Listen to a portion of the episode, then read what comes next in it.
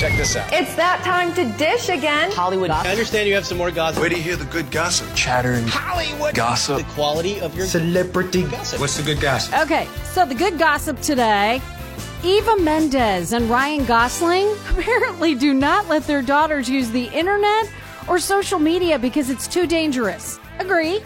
Can be. Eva says it's in the same category as drinking, getting a driver's license, and voting? Voting is dangerous now? I don't know about that.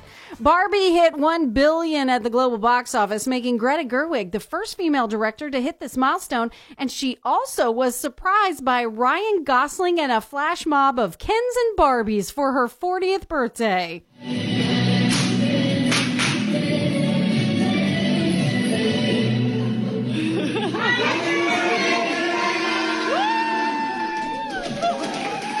So sweet. I mean, like, they're literally doing the choreography. It was cute. A list of rock and roll landmarks that every fan is supposed to visit includes Elvis Presley's Graceland.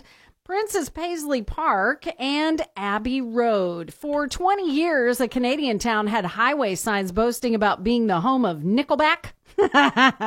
but now they've removed them for being a safety risk.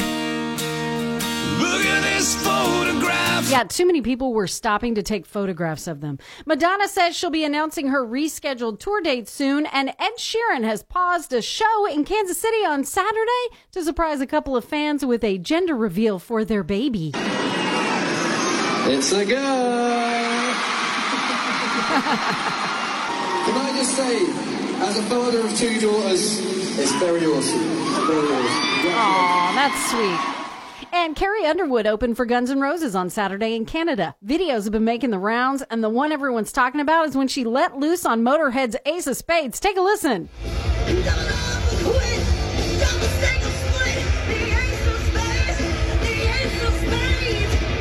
Yeah, that's Carrie Underwood.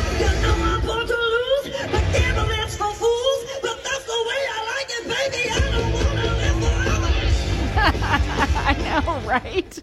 Recent celebration of Motorhead's Lemmy Kilmister and Germany included the enshrinement of his ashes at Lemmy's bar. He passed away back in 2015.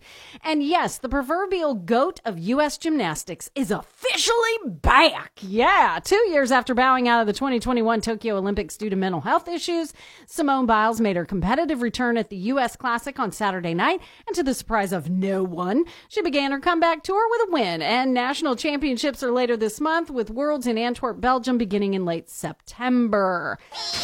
Got a dirt alert. So Jamie Lee Curtis had to clarify her support for the actors strike after previously saying she was, quote, more Switzerland. And Zachary Levi also had to clarify his support after calling the striking restrictions dumb. okay. All right.